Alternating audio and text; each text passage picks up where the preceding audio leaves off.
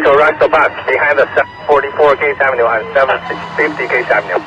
All right, so we're back with Jim from Detroit EMS. Everybody's filled up and relieved from the bathroom. Oh my God, Peter. What? I mean, we're all people here. We're not robots. Yeah, I'll see her. Well, you know. True. You want me to edit that out, Julie? No, that's all right. I got in trouble last time because it takes longer to edit my stuff because I just...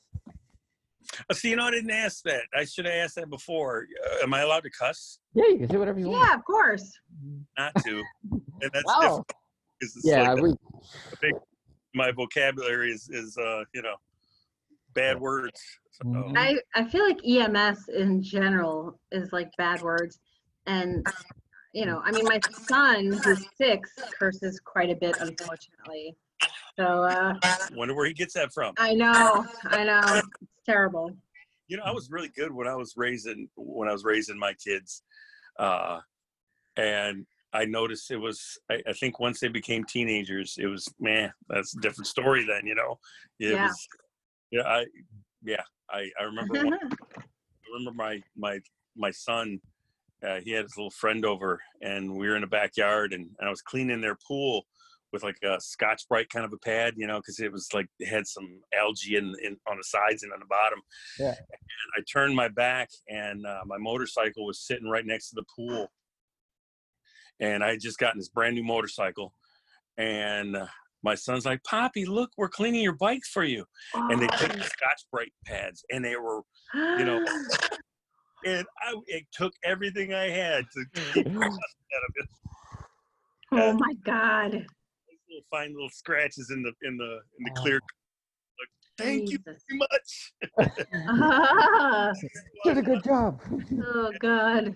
Once they became teenagers, it was it's fair game then. You know, you mess up, I got some work for you. Yep. So let's go back. So when you came out of the academy, you said that you had to prove yourself, you know, to these guys from the Vietnam era. Like, what kind of things were they looking for? Like, and what kind of stuff did they test you with? You know, it was just, and maybe it was all in my head. I don't know, but they were stern. They were, you know, they were kind of standoffish. Okay. You know, I guess just, you know, it was a matter of respect. They had to see that you could handle yourself under pressure, whether it was the driving or, you know, running a code, whatever the case may be. You know, one guy called me rookie for years and I'm like, motherfucker, I've been on like 2-3 years. Haven't I proved myself yet? Yeah. So it was there was times where it was just, you know, maybe it was just something they had to see from me, you know, to see how serious I was, how dedicated I was. I'm not really sure, but I was always trying to impress, you know. Yeah. And but the thing is, you could look at them and see a lot of ways where they were lacking, you know, and whether it was just because complacency over the years and they were burnt out. And I'm like, wait a minute, why am I feeling like I'm under the gun and under the microscope? And I you know, I know my shit's tight. I do my job, and you see the things that they would do, and you know, you kind of questioned your level of respect for them at that point. Yeah. What kind of stuff did they do that you were like? I remember one guy I worked with, an old timer, and he was talking all kinds of crap all day long, just, you know, just making comments, and it was kind of passive aggressive. Yeah. And you know, and I remember towards the end of the night, we went to the hospital with a patient or whatever, and now we're going back to quarters to drop off the truck, you know, switch out crews. Night crew comes in, and there was another couple of guys that had been around forever and a day. And we're like, and he's like, yeah, everything's good. You know, you're all stocked up, ready to go.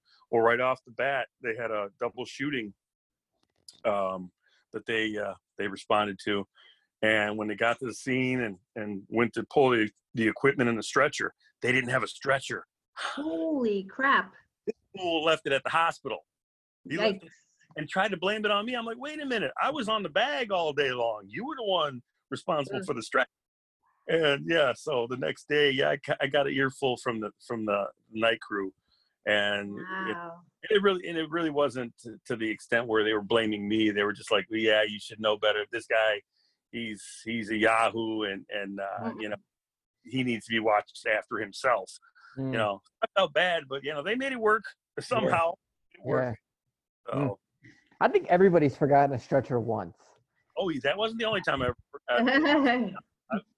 It was a couple times. I remember. Did you ever look up that Malice Green incident I was telling you about? Oh no, I couldn't remember the name after I got home because I was driving last night. Let me look that up now. All right, so I'm gonna look that up. The partner I was telling you about yesterday, me and him were, you know, we were great together, and it was always about having fun.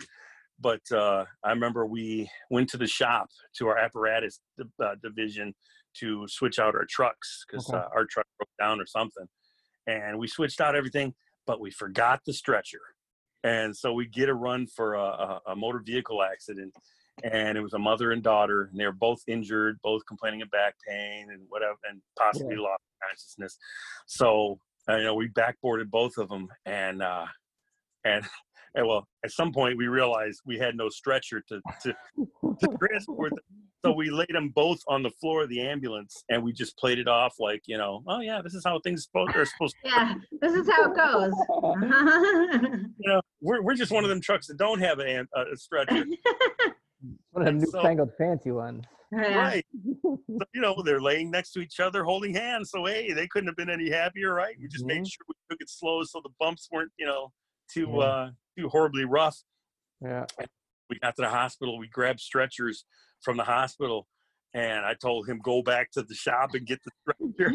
Yeah. So, none the wiser. Nobody ever knew what happened. So that worked out pretty well. But, yeah, everybody forgets the stretcher every now and then. Yeah, you know. You get to talk. There's a lot of equipment to bring with you on jobs and into the hospital, depending on the call type, you know. Yeah. Sometimes the call changes. You bring something in that you don't need. You need something else. You know, you forget to bring the other stuff out. Or a stair chair. I've left the stair chair and a step stool sitting in the middle of the street. You know, because we stair chaired them out of the house, and you know it was a you know, a Code 1 run. You know, a critical patient. And, you know, we loaded them up in the truck, and we, you know, did everything we had to do before we transported. And I must have got out the back of the truck instead of the side door. And lo and behold, stair chair and a stool sitting right there in the middle of the street. Man. Yeah. And then that's the thing. When situations like that happen, sometimes it's out of your hands to fix the situation, to prevent the issue without anybody finding out. Well, the family member of this person we transported called 911, and they put him in contact with our supervision. Yeah, they called us to let us know that our stair chair was at their house still. That's and nice. They found it in the middle of the street. Yeah, I mean, but you had the best intentions in mind. Yeah, of course, you know, and that's, I mean, probably, I know with our equipment, there's usually phone numbers on it. Like if you find this, you know, call. Yeah. So, I mean, they're just doing what they think is the right thing, which is a good thing. Oh, I like to find people stuff and then hold it hostage. Yeah, we've done that too. Yeah, people leave stuff at the hospital, and, you know, you wait to see if anybody's going to contact you to see if, oh, yeah, hey, did you see our oxygen bag or whatever else? Yeah, just let them sweat it out until it's absolutely necessary, you know, to have to give it up. Yeah. Yeah. That's cruel jokes. Yeah, that's the best part. You know, that's the worst thing is, like, I think people used to have a better sense of humor, you know? Yeah, yeah. Now, you know, they put it on social media, and then it's on Facebook, you know, and then or Instagram, and somebody sees it, you know? Yeah, yeah. And, you know, I don't know if we, you know, like we were talking about yesterday, you can't get away with the things you used to be able to get away with because there's too many people with cameras, phones, you know, there's businesses having cameras, you know, like in the city of Detroit. I don't know how it is for you guys, but there was such a high rate of crime at gas stations and party stores that they came up with this program where the police department would go around to the communities and ask the store owners if they would mind, if they wanted to be a part of a program where they would put cameras on the buildings. Yeah. And of course, it was at the expense of the store owner. Oh, and there would be green flashing like on the tops of the buildings. And that way you knew, the citizens knew, if you wanted to go somewhere where you'd have, you know, not necessarily a safe haven, but at least what that was being monitored by the police. Then, you know, they some business owners wanted to, you know, were willing to participate. Yeah. And some of them were just like, hell no. Yeah. Yeah. And it is, the thing is, at night, and I'm sure it's the same thing for you guys. I mean, those people that are out in the streets at night, that whether they're homeless, psychological issues, whatever the case may be, people flock to, you know, those places, you know, gas stations, they'll hang out there all night.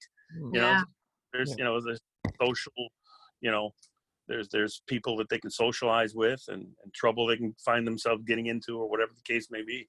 So, yeah. Everybody has, we have like one corner that we personally, we stay away from. We don't drive through this intersection.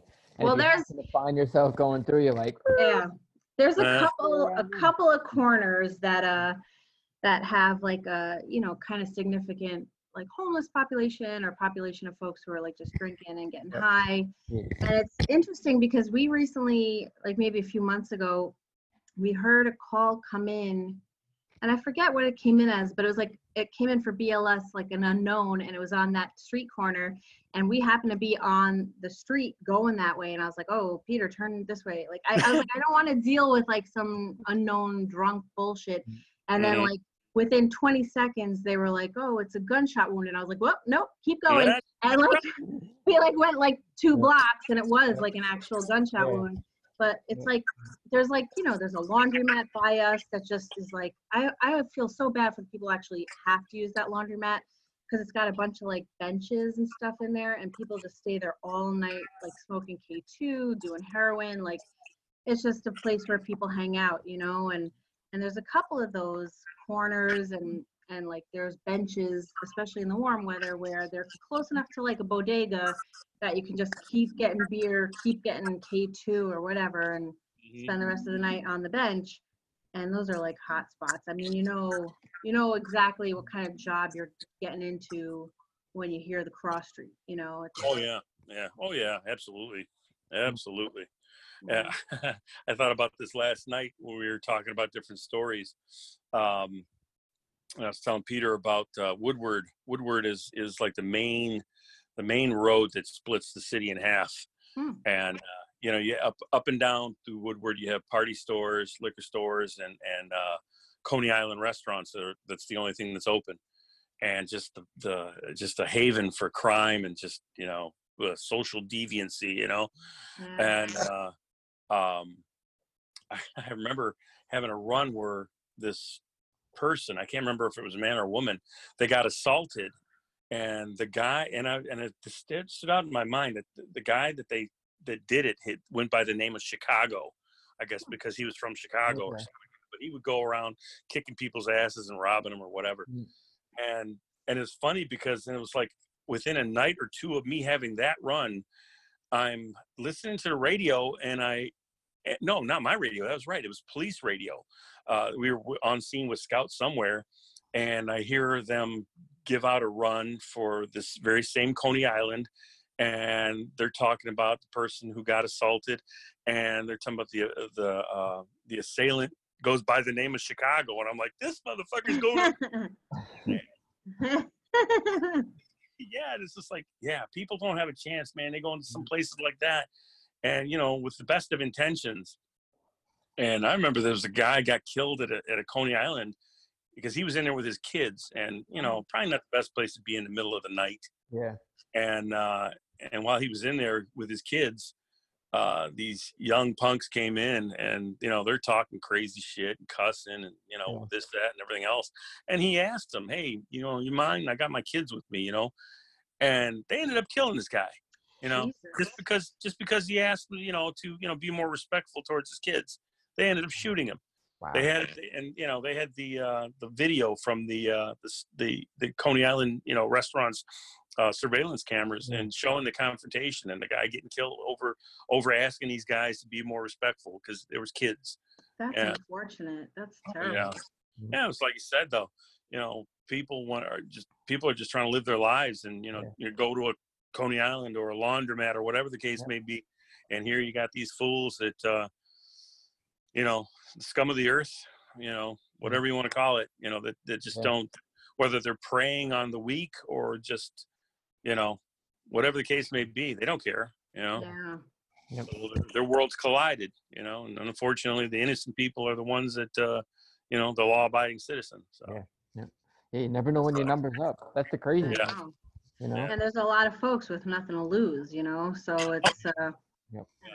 Yeah, it's not about fear of, you know, getting your ass kicked. And it's just like, okay, these dummies, they don't have respect for human life because they don't even cherish their own lives, you know? Yeah. So, you know, fear, what are they going to fear?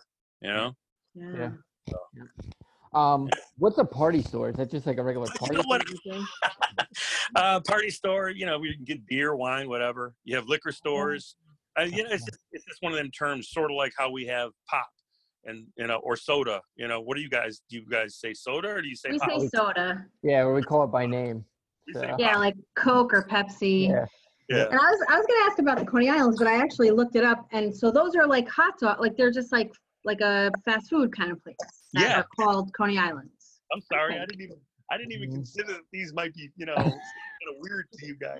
Yeah. No, because I mean, we have Coney Island in New York, you know, and it's it's a big place in Brooklyn, and Nathan's is like the hot dog stand down there. So when you were saying Coney Islands, I assumed it had something to do with that, you know. I will say Lafayette's was better than Nathan's. You went to Lafayette? Really? Yeah. Yep. Better than Nathan's? Mm-hmm. Wow. And cheaper. Lafayette Coney Island is the shit. And a lot of people like American Coney Island, which is right next door and owned by another family member from the same family, I think. Huh. Lafayette's to me is the shit. So, I was going to, there you are. Okay. Yeah, I was going to try to get both, but, you know, I was pretty full off that. So. Well, you know, I think you can actually order American Coney Island online. Oh, really?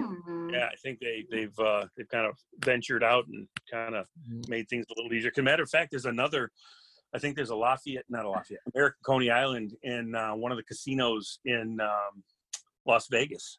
Oh, really? Oh, wow. Yeah. Not the same, though. You know what I mean? Like, if you're going to get a Philly steak, you got to go to Philly. Yeah. You know? Right. Like, yeah. I don't know. So I like those, like, dirty places that are, like, off the beaten track that aren't the popular ones. Right. So, you know, this is the safest one that the guy recommended us that we could walk to. So I'll tell you, go to American Coney Island when I was working down in the Cass Corridor. We'd go there every night for chicken noodle soup. And it was good soup. I didn't care for the conies and I didn't care for anything else there. Yeah. One thing that made the difference for me was they let the homeless guys hang out in American Coney Island. So they could be drunk, they could be shitting on themselves, just smell like, you know, they haven't had a bath in months. Yeah. Let them hang out there and just, you know, it's like, okay, I don't know if that's really where I want to be, you know. I don't think I want to smell something like that when I'm trying to eat. Yeah. And so for me, Lafayette's, they didn't allow them to go in there at all. Because, you know, it's, I mean, I understand, you know, the humanity behind it all, but come on now, if you're trying to eat food, you know, you don't want to smell somebody who changed their socks. They beg you for money. You know what I mean? That's like the other annoying thing. Like they do that a lot in the city. Like every time you go in a store, somebody's there to open the door for you. Oh yeah. You're going to the ATM. She had it the other day. She goes to the ATM. The guy's like, "Can I get $1?" And she's like, "Yo, I just went to the ATM. They'll give you like, you know, 20s." He's like, "Well, I'll take a 5." You know, I got so mad, and I'm really generous. Like I think that I am like. I'm not like a cold-hearted asshole. Like I've been doing EMS for 16 years, and I'm not giving you shit. I'm still really nice. I like try to hook people up and help people out, and I'm like the guy's in the wrong place. You're waiting in an ATM, you know, you're waiting in the lobby of a bank ATM area, I'm going in there to get money, guy. You know, so he's like, "Oh, you got $1?" I'm like, "No, that's why I'm in here." And he's like, "Well, okay, well, they dispense 5s," and I was like. It was not the right day for me. I turned around. I was like, "You think I'm going to give you $5 friggin' dollars? And he was like, "Well, you know, I'm just saying." I'm like, "Yeah, I don't have money, guy. I'm working 12 hours a day." I like flipped out on him. But I'm like, "You're in the wrong place, fella. You're in the wrong place, you know?" Sometimes. Because, it's like I'm working my ass off to get what little I'm getting. Yes. I'm with you. And this was also probably like in the COVID situation where it was like, we're having crazy amounts of jobs and I was just tired as shit, you know? And I'm like, dude, you're standing here. You literally opened the bank door for me. You think I'm going to give you $5 for that? Get the hell out of here. You know? Right. I was just like, not in the right mood. I'm like, if you can piss me off, you said the wrong thing, you know? Like, I had a partner at one time. He used to do this all the time because you could always count on these guys coming to bug you for money. And when he's seen them coming, he beat them to the punch. He'd ask them, "You got $1?" That's not a bad idea. Yeah, and you catch them off guard because they're like, "Wait a minute, that's what I was about to ask you." You know. Maybe I should do that next time I go into the ATM. Think about it next time. Wherever you go, you see somebody and they're making eye contact with you and you know they're coming up to you to ask you for some money or whatever. Ask them first. Yeah. You know? Look it up. I'm going to try that. There's plenty of them. You'll definitely – you're really going to catch them off guard and they're going to be like, well, wait a minute here. You know, the tables have turned and now I don't know what the hell to answer, how to say. Laugh my ass off. That's but in the 90s, were the jobs different? You know, was it like more trauma? You know? You know, it's funny. You guys keep talking about jobs. We never ever – it's just one of them terms, jobs. Were they different? Wow, that's a good question though, and I never thought about the answer to that. Back in the 90s, we had a lot more gang violence. Okay.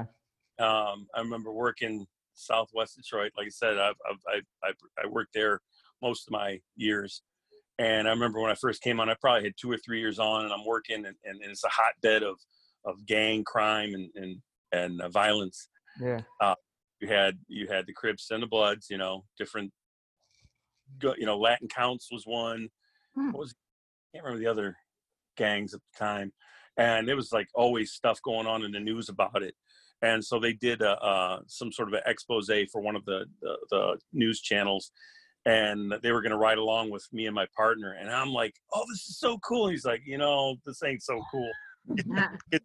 Now you got these guys with the camera watching over you. You got to, you know, be on your P's and Q's. And I'm like, oh, man, that'd be awesome. He's like, would you shut up? And I was geeked about it. But, yeah, I could see his point now why it's not, you know, because, you know, you're under scrutiny. Yeah. Yeah. And so, yeah, during the 90s, we had a lot of gang violence and a lot of whether it was shootings, stabbings or whatever. I remember there was a drive-by, and that same partner I was telling you about from the Malice Green incident, the one of the witness, and we got a guy who was shot up during a drive-by. He was shot in both legs, so we both were, you know, he was technically what we would consider on the bag. He was, you know, I'm the driver that day, that part of the day, and we bandaged the guy up and everything. And we go to the hospital, and he ends up going to resuscitation. You know, I don't know what you guys call it when you take a patient in that's critical, and they go to a specific room where, you know, they get all the attention. Yeah, it's just a trauma room. Like, if we take a trauma case, it's a trauma room, and a resuscitation room is usually, like, if it's a cardiac arrest or somebody. Mm-hmm. Or you say we're taking them to critical. Yeah, critical. Yeah, we just recess. We call it a recess. So, yeah, we go into recess, and they're cutting off the bandages and such, and they're like, hey, did you guys look at, let's just say I worked on his left leg and he worked on his right leg, and so they're like, he's got an entrance wound and an exit wound on his right leg, and I'm fucking with my partner because I'm like, you missed that big ass exit wound, how the fuck did you miss that? And so I'm making fun of him and shit, and then turn around and they're cutting the bandages off the other leg, and they're like, he's got an exit wound on both legs, he's got big ass. And so now it was my turn to get ridiculed because it was, you know, because I missed an exit wound as well. And it was just funny as hell because I'm giving him shit, and all the while I had just as much reason to be embarrassed. But yeah, the most embarrassing things when you mess up the count, you know. Yeah But I'll tell you one thing that I always think about when it came to how things worked, you know, in the field, was I would always feel bad for whether or not I was able to help this person and give them everything they needed, because I was by myself in the back of the ambulance. And one thing that always made me feel good at the patient's expense, of course, was the fact that when you get into resuscitation and you have several doctors, nurses, residents, EMTs, whatever, and it's just pure chaos. And I'm thinking, damn, I was just in the back of the truck by myself, and I felt helpless. Yes. Enough for this. And here they're going through the same issues, mm-hmm. and they've got all the staff around. So it always reassured me that, okay, you can't do everything for everybody. All you can do your best and hope for the best. Yeah, I know. And I feel like now that I've done this for a while, like sometimes I can't, like, I don't know, sometimes I just can't hold my tongue with certain things. And I had like one time, not that long ago, I feel like we took someone to Bellevue, which is like a trauma hospital. And like, I think I was by myself. I don't remember what's that? Is it, can you guys hear me? Oh, you froze up. Yeah. Oh, okay. But yeah, like I think when we got into the critical area, yeah, and it was like, I forget what we were doing, but I was telling them, this and this, and giving some vitals that I got and giving them the injuries and whatever.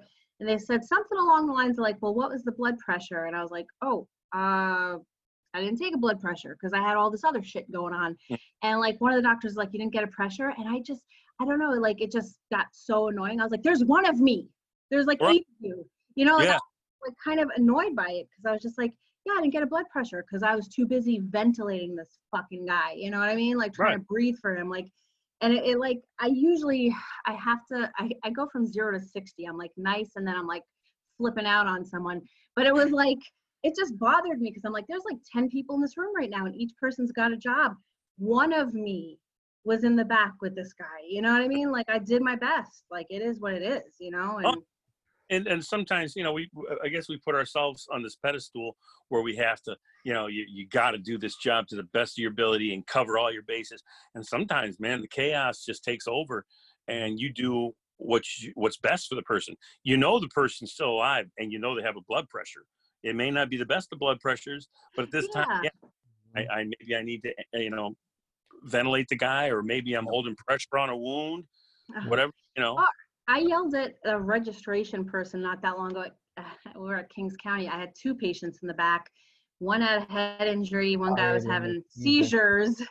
So I'm like trying to treat the guy for seizures. The other guy's got head injury. And they're like trying to get him registered. And she's like, well, what's his name? And I'm like, oh, and I gave her like the hospital bracelet that this guy had still on his wrist from his last hospital visit.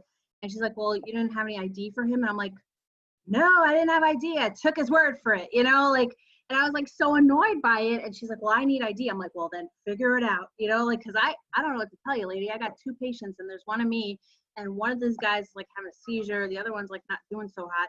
I didn't look through his pockets to find his ID. I just took his hospital bracelet and handed it to you. Absolutely. And the thing is, you have an obligation to the doctors and nursing staff. You don't have an obligation to registration clerks, Yeah.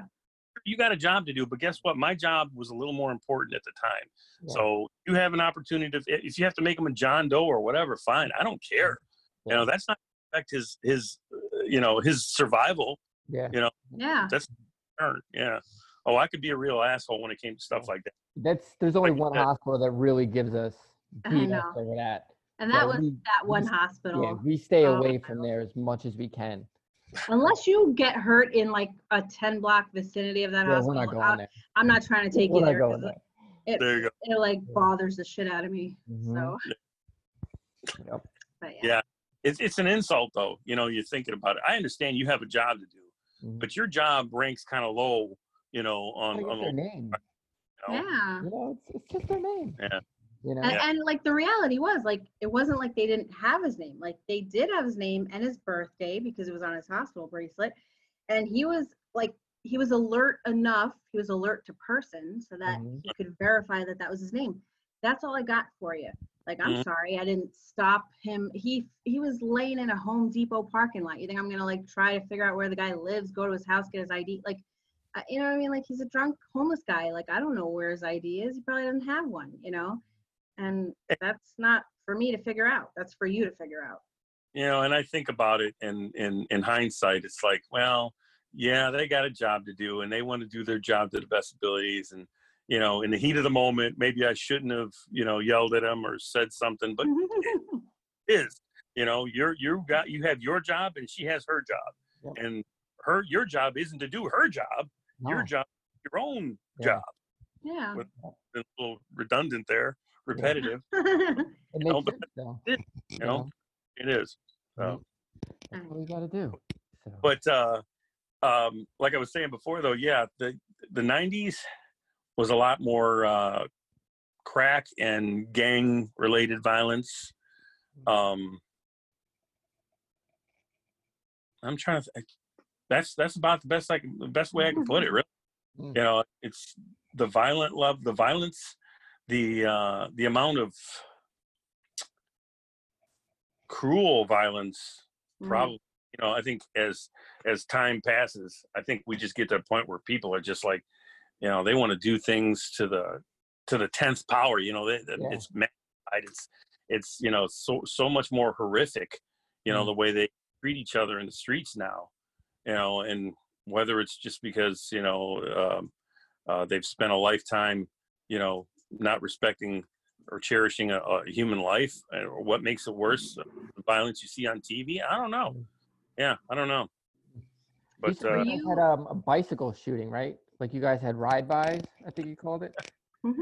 Yeah, because I always laugh about it. I don't mean to laugh because it's a horrible thing, but me and one of my old partners were talking about it after the run. He was kind of like animating this whole thing, and he's like, "Yeah, this guy's just riding up on his like 3-speed, and you hear the pedals creaking as he's pedaling them, and gets off the bike and, you know, puts the kickstand down and it makes a squeaky noise, and then here he just lights up the house, gets back on, and pedals away." Jeez, that's next level gangster shit. Yeah, I know. You know, nothing like he's delivering newspapers or something. You know, just so casual. So yeah, it's crazy. Some of the shootings, like I said, we had, and I can't say that we've had a lot, or I haven't heard of anything to that magnitude from when I was working. But we'd get a lot of multiple shootings. And like I said, whether it was a house party or a restaurant, nightclubs, stuff like that. I mean, they would just spray these, you know, these places up and just, you know, maximum amount of damage. It's just, you know, just, the carnage was, yeah, kind of out of a movie, you know? It didn't seem realistic. Yeah. Were you, Jim, when you retired, were you still working on an ambulance up until that point? No, my last 6 months was at apparatus, in supply, restocking trucks, handing out supplies, logistics, stuff like that. And it was a nice change of pace, because and I still talk about it to today.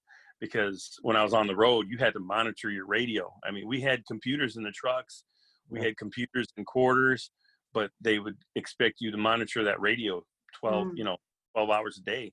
Yeah. And when I went down to apparatus, my captain down there, he was like, "This is how do you put it? I can't remember exactly how he put it. Something to the fact that no radio is allowed in this area here." Oh, you know? Okay. So you had some peace and quiet. Yeah. Yeah. You know, medic, you know, because, you know, you get, you know, everybody knows how it is. You work at a unit for so long, you hear your unit in your sleep and you wake right back up. Oh, yeah, of course. But you're, you know, you're completely oblivious to everything else. Yeah. And, you know, and it would be the same anywhere else. And so, yeah, it was, we didn't monitor the radios unless we were out on the air. Okay. And looking for a truck, you know, catching up with them to give out supplies or switch out the units. So yeah, that was nice. It was nice. It was a nice way to end my career, hanging out down there. And the cool thing was I worked midnights like I did most of the time. And we had Segways down there. Oh, wow. So if I was all caught up with my work, I would take the Segway out and ride around in the apparatus area.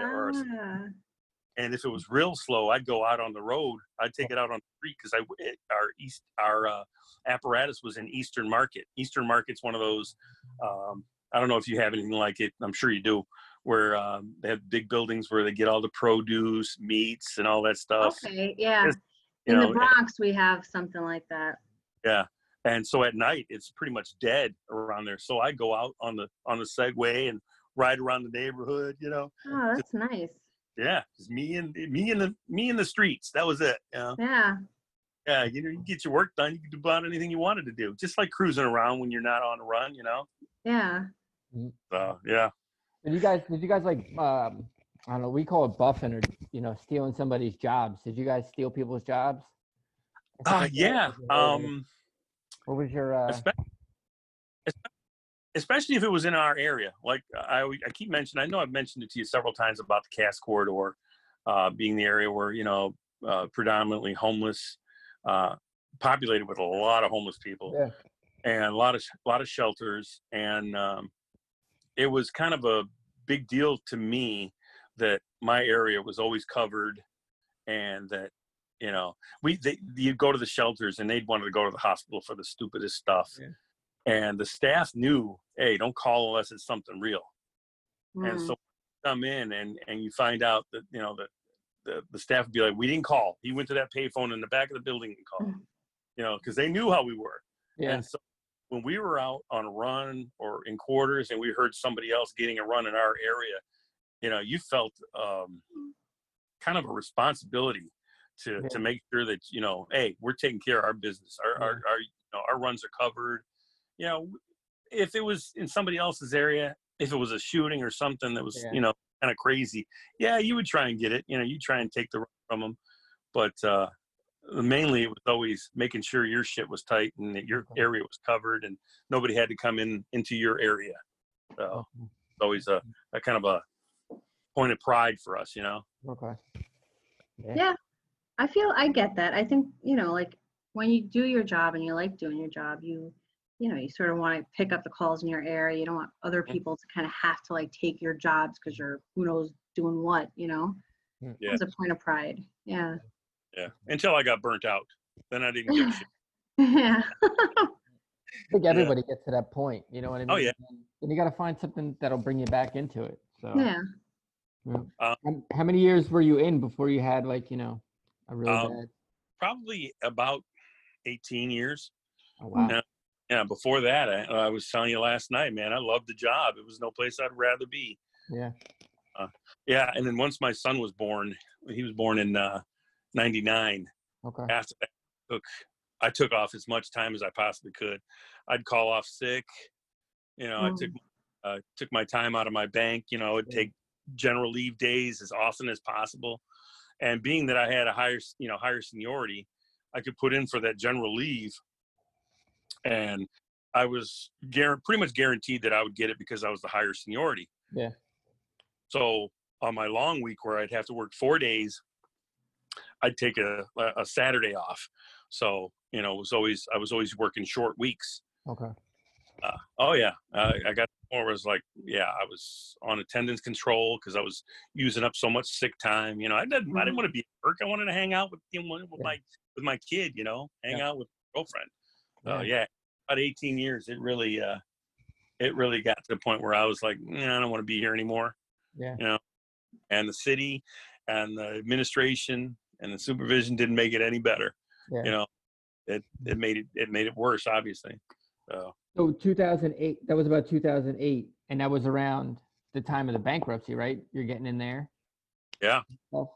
And so you said the supervisors, I remember reading something that they were popping people for untucked shirts. Oh yeah. I mean, they would come at you with the stupidest, you know, pettiest stuff. Your shirt's untucked, you know. If you had long hair, because at one point, you know, you may not be able to imagine now, but I had long hair, ponytail. Yeah. So yeah, you can't wear your ponytail out, or you know, I had earrings as well, you know, which I still do. I just sometimes I wear them, sometimes I don't. But yeah, it was like, come on now, really. You know, we're dealing with so much, and you got to come at me with, you know, this stupid crap. Yeah. Oh, yeah. And the other thing, what colors were your uniforms when you started? Yeah, we were talking about this yesterday. Yo, this is bad. It was a khaki brown shirt and forest green pants. You know? Oh, wow. Yeah. Yeah. Like forest rangers. Yeah, well, that's the same, pretty much the same colors that the bus drivers used to wear. Wow. And it was, you know, you can't get us something better than this. And so eventually, we ended up going to blue Sanforized, like the like Fireside would wear, and that, man, that set them off. They were pissed, you know, because they didn't like EMS too much. You know, there was a lot of animosity. They treated us like redheaded stepchildren, and so when we started to wear blue Sanforized, they were like, "Oh hell no! You know, you can't be wearing the same uniforms as us." So yeah, it wasn't accepted very well through Fireside. So yeah. Wow. Yeah. But always a lot of animosity for the longest time. And I touched on this point yesterday frequently. Just the fact that, we were treated like redhead stepchildren, and these young guys, they don't know the price that we paid, you know, the lack of respect. Like I said, when I first came on, some of the firehouses, EMS crews were, you know, their quarters were a couple chairs and a desk sitting in the middle of the bay where the fire truck sits, you know, or a closet that had, you know, you could fit a couch and a desk with the chair, and, you know, that's it, you know. Oh my gosh. Which of course was right next to the shitter. So if anybody was shitting or pissing, you got to hear the whole thing, you know. So, yeah. So these young guys now, you know, they, you know, Fire had to accept the fact that they were going to be a bigger part of medical first responder. You know, 'cause they resisted it as long as they possibly could, and eventually they couldn't fight it any longer. So they had to become medical first responders, and they even made it to where if you didn't have your promotion to an EMT or an MFR, you no longer work. So they weren't saying you were fired. They just said you could no longer work. Wow. So, yeah. So the thing is, they eventually caught on to that idea that, you know what, we could actually benefit from this, because they started to put things into their contract where, okay, if you became an EMT, you qualify to make more money, or you know, promotional positions for promotion were dependent on whether or not you had those certifications as well. At some point, they had to realize that, okay, EMS is somebody that's not going anywhere, and we're going to have to, you know, make friends, make nice with them. So these young guys, they're at the advantage of where that's the relationship now. Is Fire is more accepting toward EMS, whereas we didn't. You know, like I said, yeah, it sucked, but you know, we were so busy it really didn't matter most times, because you weren't even around to see anything. You know, you weren't around to enjoy the downtime at quarters. Yeah, sometimes, you know, you get back to quarters and they're pissed off because, well, you didn't do your, you know, your daily chores, clean up around quarters or sweep the bay down or whatever. It's like, well, hey, guess what? I was a little bit busy, you know. Yeah. So my ass, I can't help that I didn't get this done. So, wow. Yeah, a lot of petty stuff. Were there any EMS stations that weren't part of Fire, or was it like? No, all of them. There were a couple back in the day, in my first 5 years, less than 10 years. I was telling you, Pete, about the impact units. Yeah. They were cool, right? It sounds cool. And it sounds cool. But all it was is we came on at 4 p.m. and got off at 12. It was 8.4 hours a day, 5 days a week. And they felt like that would make an impact on the run volume. So hence the name impact units. And one of them was working out of a DPW yard, which is Detroit Public Works, I think, something like that. And yeah, pretty much that was, I think, one of the only ones that wasn't inside a firehouse. And then they made a super station about 10 years ago in Southwest Detroit that housed several fire units, 2 EMS units, and a police precinct. So it was a big. Yeah, it was a big building. So, yeah, but otherwise, we've always been inside the firehouse. So, at one point, we had one Chief Kelly. He had this great idea that we were going to dynamically deploy. You know, they did all the they took all the information, all the logistics, and would figure out where most of these runs were taking place, you know. And he figured that he could put units on the road and keep them out on the street in those areas, and that was going to best handle the run volume. And it never did work out, thank God, because that would just been, you know, miserable as it is. You know, most times you were too busy to go back to quarters, but there was a few times where we get slow and you want to go back to quarters and just lay your head down for a hot second, you know. Yeah. Yeah. So we never had to dynamically deploy. So that was a good thing. That's what we do. I know, that's what we do. Yeah. Okay. Since we got us 1.5 doors, it's a little bit. It's a lot. I've only had a few years of the 2 doors, but the 1.5 doors make it a lot better. Yeah, because you can lean back you know. Mm-hmm. Yeah, it's not always bad having to be in the ambulance. I mean, because you know, if you're people watching, or you know, I'd have partners where we have a small DVD player, you know, portable DVD player, and watch movies. And sometimes you didn't even want to go back into quarters. You were just happy where you were at, you know. Yeah. And maybe this is superstitious, but you know, we'd go to quarters, and you don't want to push that quarters button because then it's like you're sure to get another run, you know. Yeah. But you don't want to lay down because it's like that pressure switch in the couch that you believe is there that lets this. You're trying to relax is going to be set. Yeah. You know. I never take my boots off. I don't take my boots off. See, that's what I'm saying. I never take my boots off because you just know you're going to catch a run. You know, so you know it's those crazy things that you put in your head, and you get used to being out in the truck. And like I said, sometimes it was just you were fine with that. You know, a lot of good time. These kids don't know the struggle about a DVD player. Like the 4-inch screen, and you're both like. Huddled together watching it. Yeah. I remember me and my old partner, one of my old partners, we were doing that very same thing. We're huddled together watching, what movie was that? It was a scary movie where that dead girl came out of the movie, the TV screen. Oh, The Ring? The Ring. Yeah. That scared the shit out of me. Me too. I don't think I'd want to watch that in an ambulance. We're like 40-year-old guys, and we're all huddled together and scared because this movie's, you know, freaky. Yeah. But it was important that we got to watch the movie uninterrupted. That was Oh, that is the biggest thing. I know. Mm-hmm. It is.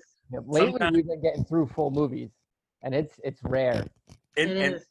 And see that's how you gauge the night by if somebody was to ask you, how was your night? Oh, it was great. We got to watch 3 movies. You know, if you can say that wow, you had some real downtime, didn't you? You know?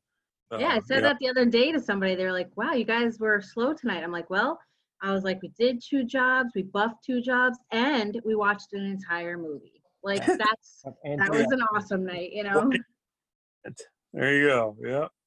Yeah, it's the little things in life. That's what you learn to appreciate, the little things when it comes to stuff like this. I have to go find medicine. I'll be right back. Okay. So I was going to ask you, so you retired after 25 years, is that correct? Yeah. With Fireside and DPD, the police, it's 20 and out. They only have to. And see, that sucked, but that was just union. You know, they had a bigger, stronger union than us. So for us, it was 25 and out. So. Which is pretty much for us too. Yeah. And I mean, when you retired, like, were you able to retire pretty okay? Like, I know there was some issue going on with your pensions a couple of years back. Yeah, it wasn't just our pension. Before I retired, we took a 10% pay cut. That was citywide. 10% pay cut. They increased the amount of money that we had to pay on our benefits. Yikes. They reduced some of the benefits that were some of the different variations. It's different, you know, whether it was Blue Cross PPO or Blue Cross Traditional. Some of them were removed from the list of choices. And on top of that, when the city went bankrupt, they went back and they said that they had been paying us too much in our annuities. And that I'm trying to remember exactly the explanation. It's been a little while. Either way, so what they ended up doing was taking 10% I believe it was 10% of our annuities back. So if you retired and received, you know, they paid you out all your annuities, and then they calculated how much that you owed them because they overpaid you by 10%. Now you were expected to have to pay them back. Wow. So it was lucky. I was lucky enough to have left after all that. So they took it, you know, off the top. Yeah. I think I'm trying to remember if it was like $12,000 or $15,000 out of my annuities. Oh my God. Considerable amount of money. Yeah. Lost a hell of a lot more. It all depended on whether or not you had them taking out 3%, 5%, or 7% out of your check. So yeah, some people lost a hell of a lot more than I did, you know, but what a slap in the face, you know? Yeah, absolutely. You know, you're losing 10% of your pay, you're having to pay more in your benefits. And now all of a sudden you're telling me that they called it the clawback program, you know, and that's exactly what they had to do because people didn't want to give it back, you know? Yeah. Yeah. It really sucked. So. They just made everybody whole, right? Like a couple of years ago. You mean as in paid them back? Well, not paid them back, but didn't you guys take like a pay cut too? Yeah. Oh, yeah. And everything? We took 10% pay cut. I don't, you know what? I'm so out of touch. I don't know if they hold since then or what the case is. And you know, the thing is, I would think I would do some retro pay if that's the case. Mm-hmm. And wow, maybe I need to call somebody to find out. Like I said, I'm just out of touch. You know, I talk to Kelly every now and then. And I, you know, talked to a few people on Facebook, but yeah, there's really not a lot of people left. The turnover rate is unbelievable. I'm sure the turnover rate for you guys. Yeah, everybody goes to fire. How long does your average person stay? I don't know. I really couldn't say. That's something I never thought about. You know, for a while, people weren't going anywhere. People were happy. We, Like I said, from the time I came on, there was no camaraderie. Those old timers, they came, did their job, and they left. They didn't want to be bothered. Yeah. And then when groups, you know, academies came out after mine, we changed all that. I mean, we'd hang out together on our off days. Yeah. You know, a bunch of us either had motorcycles, jet skis, or boats. And I mean, on our days off, we'd go out to the water. Yeah. You know, take the family, jet ski, and turned around and bought a jet boat, and you know, because now we wanted to go out. And, you know, there's certain islands that you could go out and hang out at, barbecue on the island, and spend your day out there. And but when I first came on, there was no camaraderie, and we turned it around. It was like that for quite some time. So I'd have to say at least 10, 15 years was the average, somewhere in there. There's a lot of guys, you know, whether they moved on to different fire departments in the sub. But those jobs were hard to come by because, you know, people don't retire from jobs until they just can't do the job anymore. Yeah. Yeah. You know, those are good jobs that you just, you know, they don't fall off of trees. So. No. Yep. You were telling me a funny job about some water yesterday. This is a good one. Yeah. We had a run for on Belle Isle Island. Julie, it's a island that sits in the middle of the Detroit River.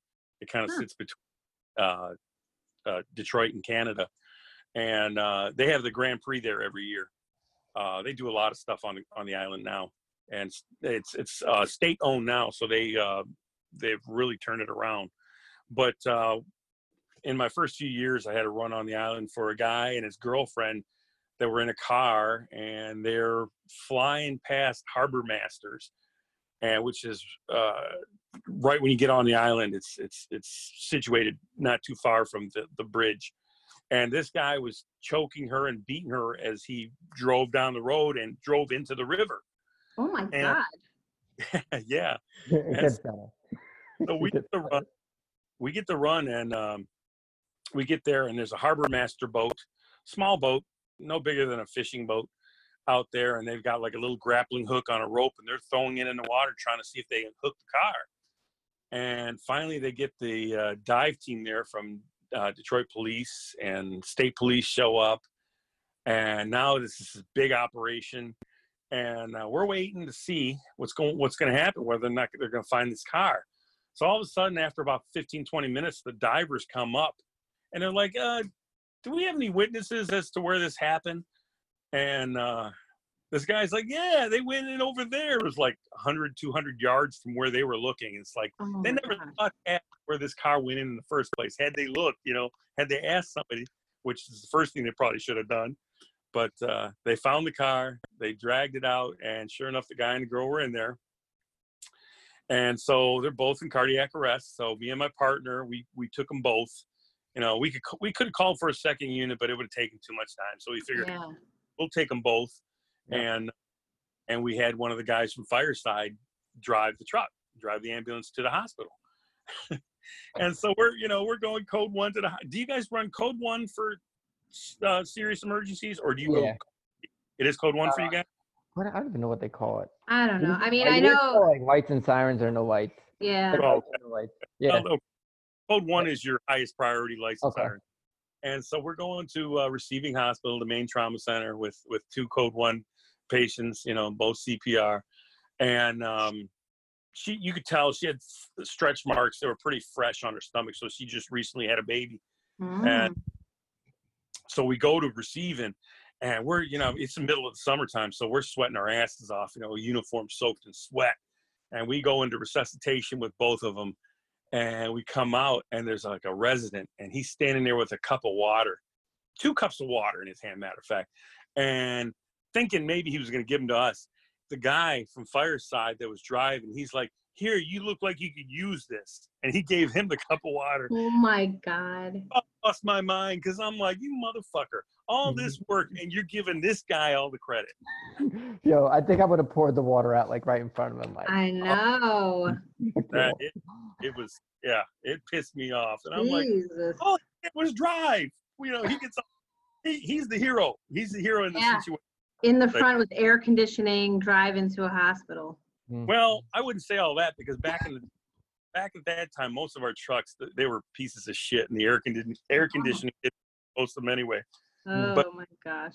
So he arrived. So wow. Yeah. What's the most interesting place that you've pulled somebody out of? Off the top of your head. Wow, that was, man. I wish you'd have asked me this question. I should ask that later. I should have asked you that one last night. I thought about this today. Yeah, I'll tell you. I know where it was. I was on that impact shift, and it was me and a couple other guys. My one partner that was in the Malice Green deal I was telling you about, and our other partner. Matter of fact, it was the guy who I told you would ask the homeless guy for money before the homeless guy could ask him. Yeah. It was three Hispanic guys, and we were, it was interesting, because people always made fun of the fact that, you know, okay, all three guys are Hispanic, you're all working Southwest Detroit, and it's, you know, like the Hispanic connection, you know, kind of a, but we got to run to this oil refinery, and these guys, it was three guys, they were in the sewer drains, and they were vacuuming out sludge or something, and they were overcome by the fumes, and one guy, he died down in there, because matter of fact, the other two guys were standing on top of him. Yeah. And the other two that survived, they had some serious respiratory burns, because the chemicals that were down in there were just, you know, they were so caught. So yeah, they survived, but because they were able to stand on top of the other guy. Yeah. And they were pretty sick too, because like I said, the caustic chemicals that were in there, they burned their lungs and stuff. But I'm just trying to think if there was anything that was more, you know, that stands out in my mind more. That's probably one of the most interesting places to pull somebody out of. Yeah, for sure. Yeah. How many babies you deliver? You know, I never kept track of that. You have that many. All right. Yeah, a bunch. I will say it was a bunch. And I'll tell you, it's funny, because as the EMT, when you're first getting your license, you're so excited about it. I'm sure you were. You weren't excited? Really? I was. I've only caught one. And it was south. That's a good way to put it. You caught one. Because, I mean, we only do so much. It's not, you know, it's not like every run you're going to reach in there and, you know, pull them out. But yeah, a bunch. Matter of fact, one of my first ones, when I first got out of the academy and you're a probationary technician, and I'm working with a couple of old timers. Matter of fact, I was working with the guy, one of them was the first guy to ever retire from Detroit EMS. Oh, wow. Wow. And the other guy was a real hard ass. They called him Boss Moss.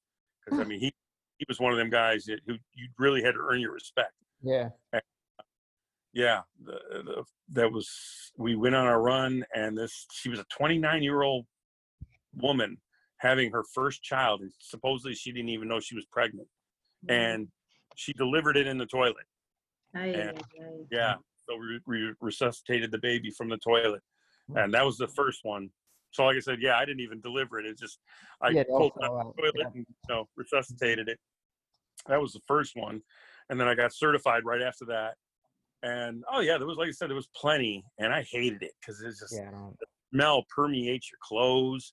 And, you don't even if you don't get anything on you, you just smell it all night, and you're paranoid thinking you did.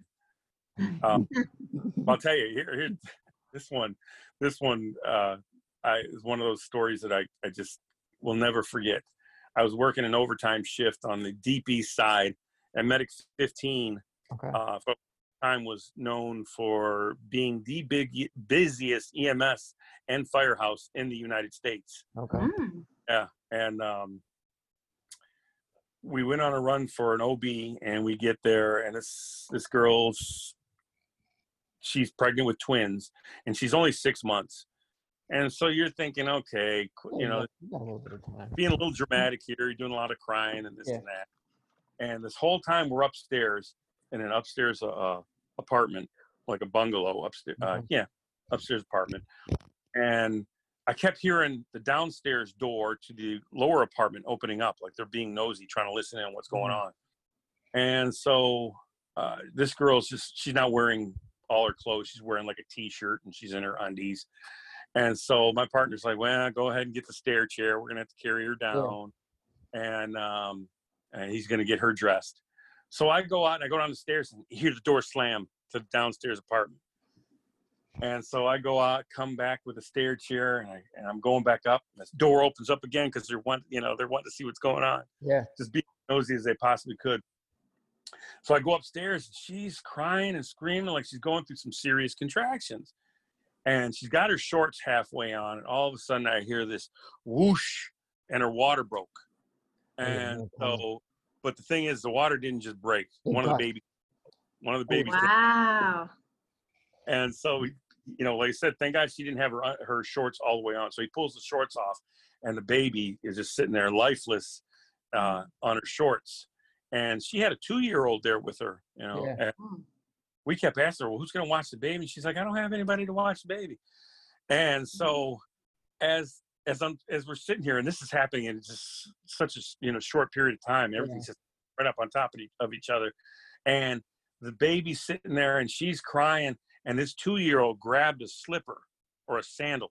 I think it was a sandal, and ran over and smacked the fetus that was laying on the floor.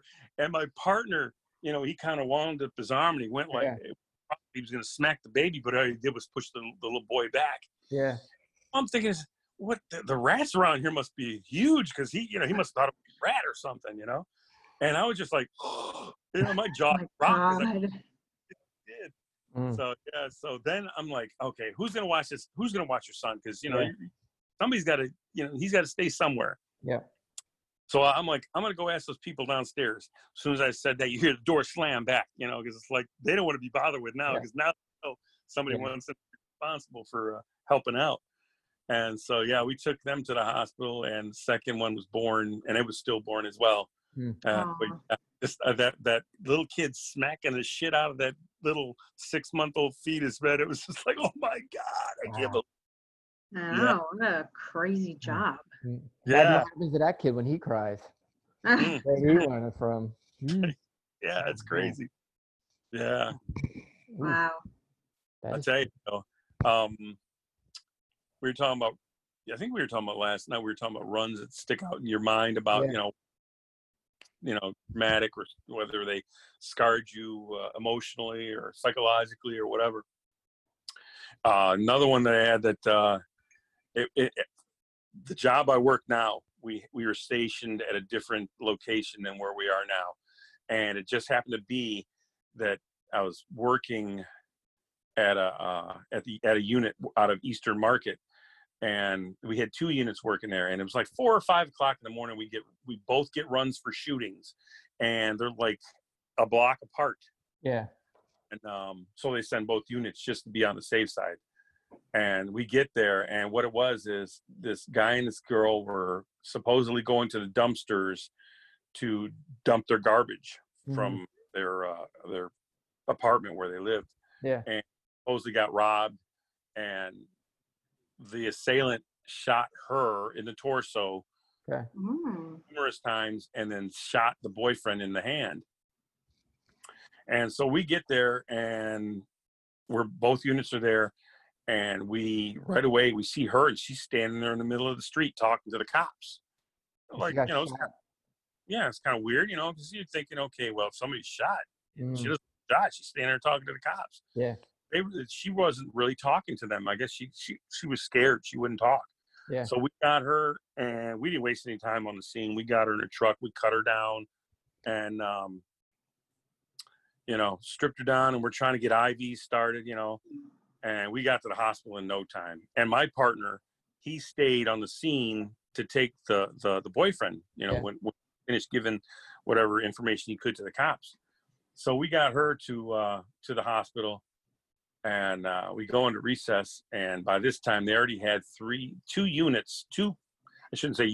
they had sent over from Hutzell Hospital, which was the OB hospital that was in the same medical center. They sent two teams to work the babies, and so they did emergency C-section. As soon as they laid this girl down on the table to do the C-section, she crashed, and so they took the babies, and the one baby was dead. He was shot. And the second one, never did find out what happened to the second one.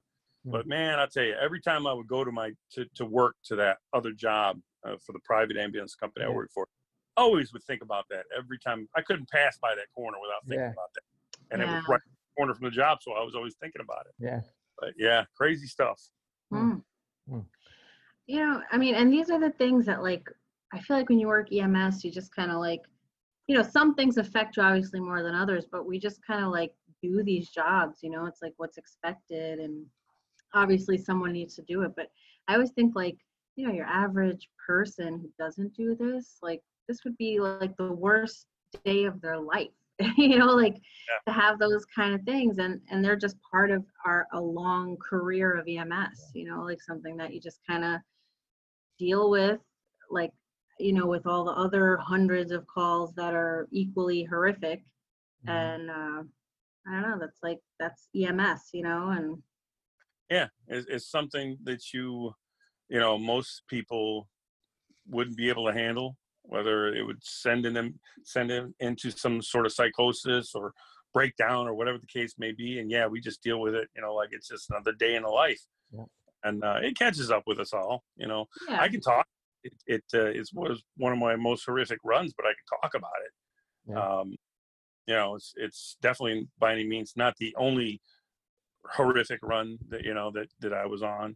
And, you know, they don't all stand out in my mind, but there are a few, you know. Yeah.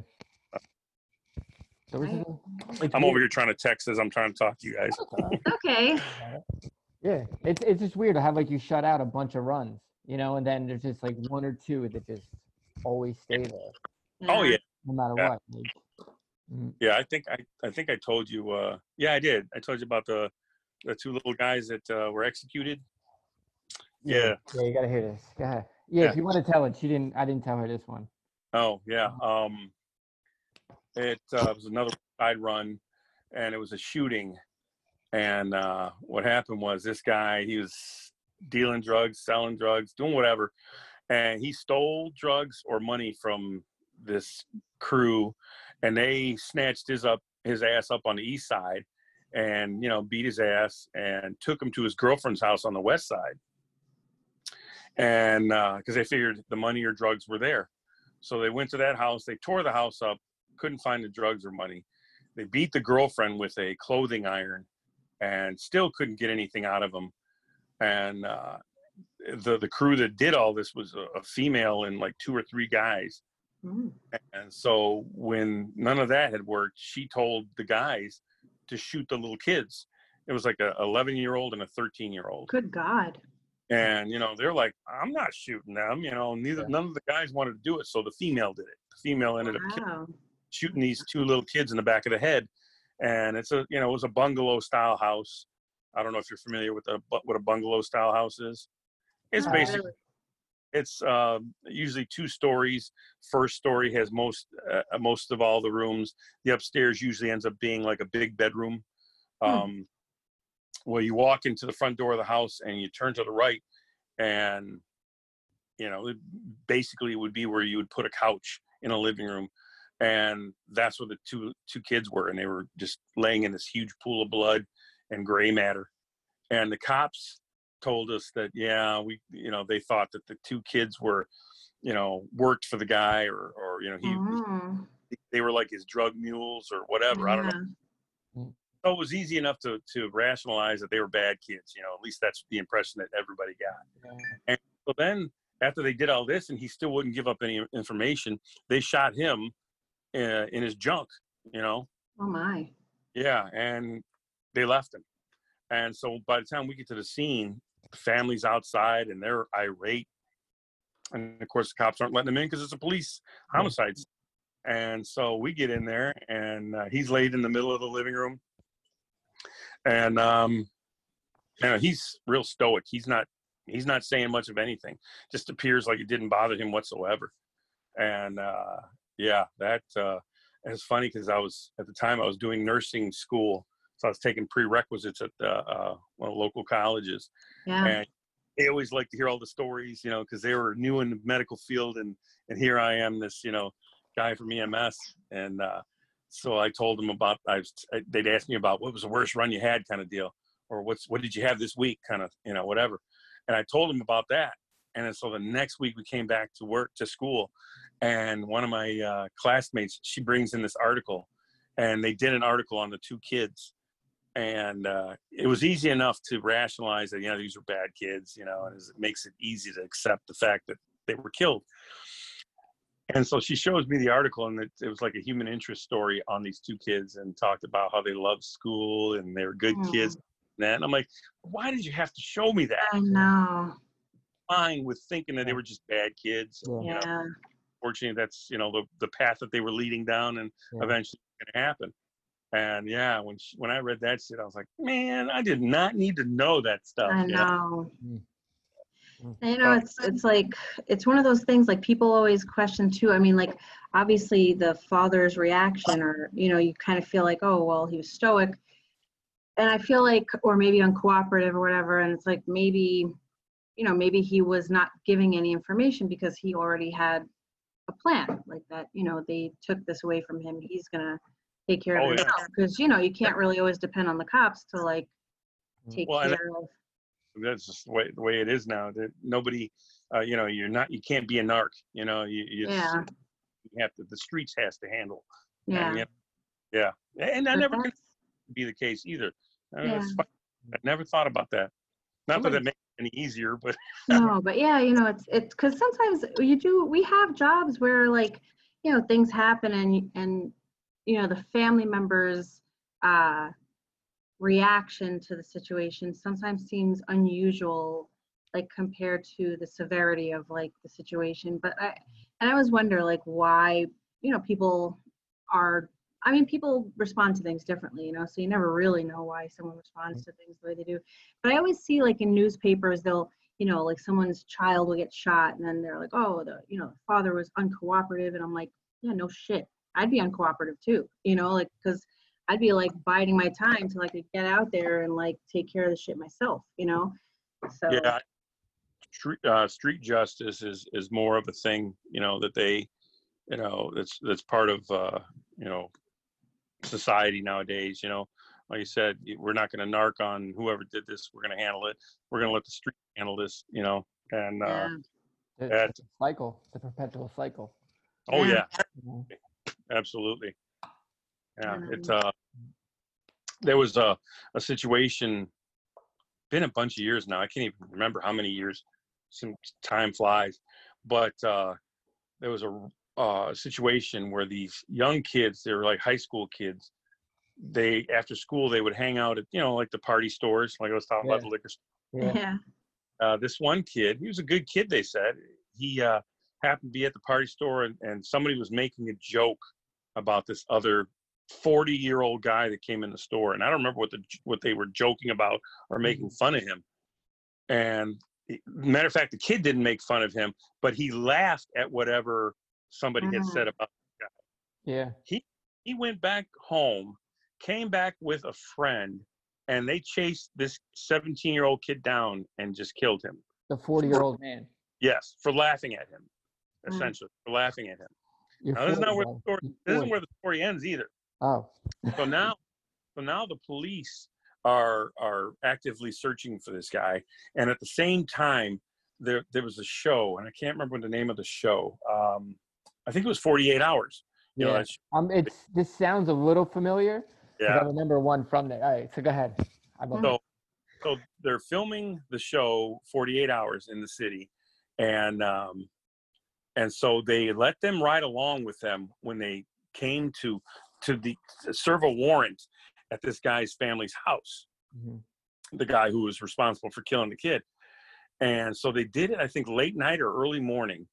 And when they went to the house, they burst in the house, and there was there was the mother of this guy. His daughter, I think, was on the couch or something. I can't remember exactly the situation. They got it on film, and they say they'll never show it because it was just so horrific. But they had SRT out there, you know, serving the warrant and looking for this guy.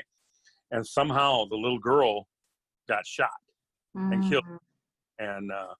And so, yeah, so it really was a bad situation. You know, this guy kills a 17-year-old, and in turn, they're cops are looking for him, and I don't know how the situation turned so bad, but yeah, the little girl ended up, you know, his family member ended up getting killed in I don't want to say retaliation. It wasn't retaliation. No, but just, you know, unfortunately. Or uncooperative, or he accidentally, the officer accidentally shot her. I don't know. Yeah. And like I said, they said they show that footage or never air that episode of, well, it's not true. They did air the episode, but they didn't show that one in it, that case in it. Yeah. And it's weird because apparently they only show certain, if you don't live in that area, like you won't see that. So if you're in New Orleans, you won't ever see a first 48 from New Orleans. Yeah, that's what they said. Huh. Wow. Well, I don't know. Because matter of fact, when they were in Detroit and filming that, they were on one of my runs for another shooting, and the thing is, it was a girl who was shot in front of an apartment building, but there was no casings, there was no, for some reason they couldn't figure out where the shot came from. Oh. And I'm gonna go back and watch it. I think I remember this. Okay. Yeah, it was like a nice three-line street, right? It was, I think, and she was shot on the top of the head, and God, I don't know, because they went searching the top of the building. And somehow, some way, we couldn't figure out where the hell where the shooter came from, where he left, whatever the case may be. But I believe that aired on the same episode as this, the one for the SRT cop, you know, inadvertently killing a little girl. But man, just like I said, man, the crime, it's just. Wow, it's just. You can accept a lot of things. You can, you know, deal with a lot of things, but you can never understand why it happens. So we're getting towards the end of our time. What would you tell a new person that's just coming into this? You know, what would be your words of wisdom that you would give a new person? Find a different career. Really? Because it's not the place it used to be. When I was still there, I was able to do my 25 and be able to live. I don't want to say, I'll say comfortably, but I don't mean like I'm, you know, by any means I was, you know, getting rich. It paid the bill. I was able to do a lot of stuff that I wanted to do. I didn't struggle. But since then, they've changed our pensions. Mm-hmm. We have a pension, they call it the hybrid pension. And if you ask any of them down there at City County Building, what exactly entails, you know, what's included in this, they don't know, you know, and that works for them because, you know, they could tell you anything. Yeah. And you can't, what are you going to argue with? You know, if yeah. They can't tell you what it includes. And so it's just, they've made it where it's not one of those jobs where you can make a really good living off. It's always been kind of a stepping stone. Yeah. A lot of people left and went to nursing, other fire departments, you know, police. I tried to do nursing. I went to nursing school. I did an online program for nursing. Why do you want to smell people for 12 hours? Oh, that's what I don't get. Like, after doing this for 18, 20 years, I was burnt out, and I ended up quitting the nursing program, and I was near the end. I was pretty much at the end, and I have no regrets because I just didn't want to do that kind of stuff anymore. And so you said, you're not with them for 20 minutes, 30 minutes. People with them, you're going to be a nurse. I'm like, no. Yeah. I like my 15 minutes. Yeah. I got a friend, one of my old buddies. He was on EMS, and he did the same nursing program, and he's trying to get out of it. He wants to do real estate or something else because he just, just can't stand it, you know? Yeah. But yeah, I tell him, just don't let this, I didn't intend on being there 25 years. Yeah. I told myself I'd give it 5-10 years and I'd be on, and it just turned into a career, and it was one of the best jobs, if not the best job I ever had. And closest thing to, I think I said that phrase, if you do what you love, you never work a day in your life type thing. Yeah. That's the closest thing to that for me right there, was the first 18 years of my career. There was no place I'd rather been. Yeah. I didn't take vacations. I always wanted to be at work, you know, and, you know, and some people might think that's pathetic, but if you're having fun and doing the stuff you like to do, and it's, believe me, you guys know, it's, it can be addictive, you know, all that adrenaline rush. Yeah. Yeah. Yep. And there's nothing worse than doing like the most horrific, chaotic run. And you're like, man, that shit was cool. And then the very next run is some bullshit rerun, you know, taking grandma to the hospital because she has an ingrown toenail or some crazy shit. Yeah. You know? It's from one extreme to the other. Yeah. And it's just like, it's come down off that first run, you know, because you want more. I know. Yeah. That's the story of our life. So. Yeah. Absolutely. We're never available. We're never available when the good shit comes in, or we're off, and then we hear about it. I know. You hear something going on, and you're like, man, where can I dump this person? Because I want to go over there and do that. I know. I always feel like we're like in a homeless shelter picking up like a drunk dude, and then I hear like a shot like 2 blocks away, and I'm like, damn it, you know, like, damn it, you know. You can't pull those games like you did back in the day, like, you know, sit in the seat over here, we're gonna get flagged. You know, that's, you know, it's funny you should mention that. We did crazy shit like that. Yeah. Yeah. There was, you know, I'll tell you what, I don't know if you guys get these types of situations, but, you know, being that we had a lot of gang violence in the city, it was, I never knew exactly when gang initiation was, if they had like a specific time here, but working Southwest, you know, I had that happen a lot of times where it was like one run turned into another run. And it was all like, if you were to connect them all on a map, you could see this straight line where a wave of violence that went across from one street to the next street into the next neighborhood, and so on and so forth. Yeah. And I remember responding to 3 runs within minutes, and they were all shootings. And it was because it was all the same assailants doing these shootings, perpetrator doing these shootings. They shot one guy. He was sleeping in the back of his semi truck. Shot him, and the bullet went through his face and took off like half his face. And 2 units showed up on that, and then so we let the other unit handle it, and they called us for a run for another within blocks. Yeah. And we get there, and this young guy just came back from the liquor store, and had a case of beer. car driving down the street, shot him in the head, blew his shit apart. And then we got dispatch calling us saying, hey, are we transporting? Because we have a run for another shooting with, you know, in your area. Yeah. Mm. Sure enough, with like within like a quarter of a mile, some person, let's just say she was probably a prostitute, standing in the corner, and she got shot. And I thought, okay, well, maybe this one might survive because she was shot in the leg. Yeah. Well, shot in the leg, and it fractured her femur, and she was sitting on the ground, but her leg was sitting backwards. So it busted the femur in half, and she bled out from the femoral artery. So it was like this just path of destruction. They just killed all the people. You know, it was just, you know, all for gang initiation, you know. Yeah. It happened. I was unfortunate enough to have to, you know, deal with that on several occasions, you know. So, and you're just like, man, what are these fuckers thinking about? Yeah. You know, I know. Go from, at some point, don't you think, God damn, what am I doing? I need to stop. Yeah. You know, but they just keep on going, whether it's momentum or what, I don't know. Mm-hmm. And our gangsters are gentrified. You know what the odd thing about that was? My son was young, and he was in Pal's Little League Baseball. Okay.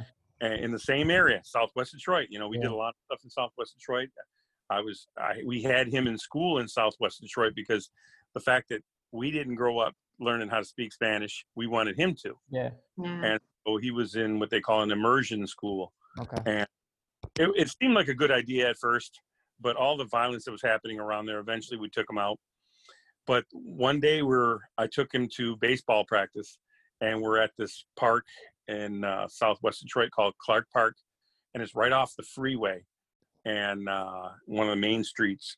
And as we're sitting there watching them practice, this car comes around the corner on the other end of the park, and you hear just you know, multiple gunfire, and come like an AK-47, and they come flying down the street, down right past us. And one of the coaches was a state trooper. Mm. And so he ended up calling it in, and I believe he got the license plate number. Yeah. Well, the odd thing was that same car that was involved in that was involved in the shooting with those three different people I was just telling you about. Wow. And on top of that, one of my friends, he was a police officer from that precinct.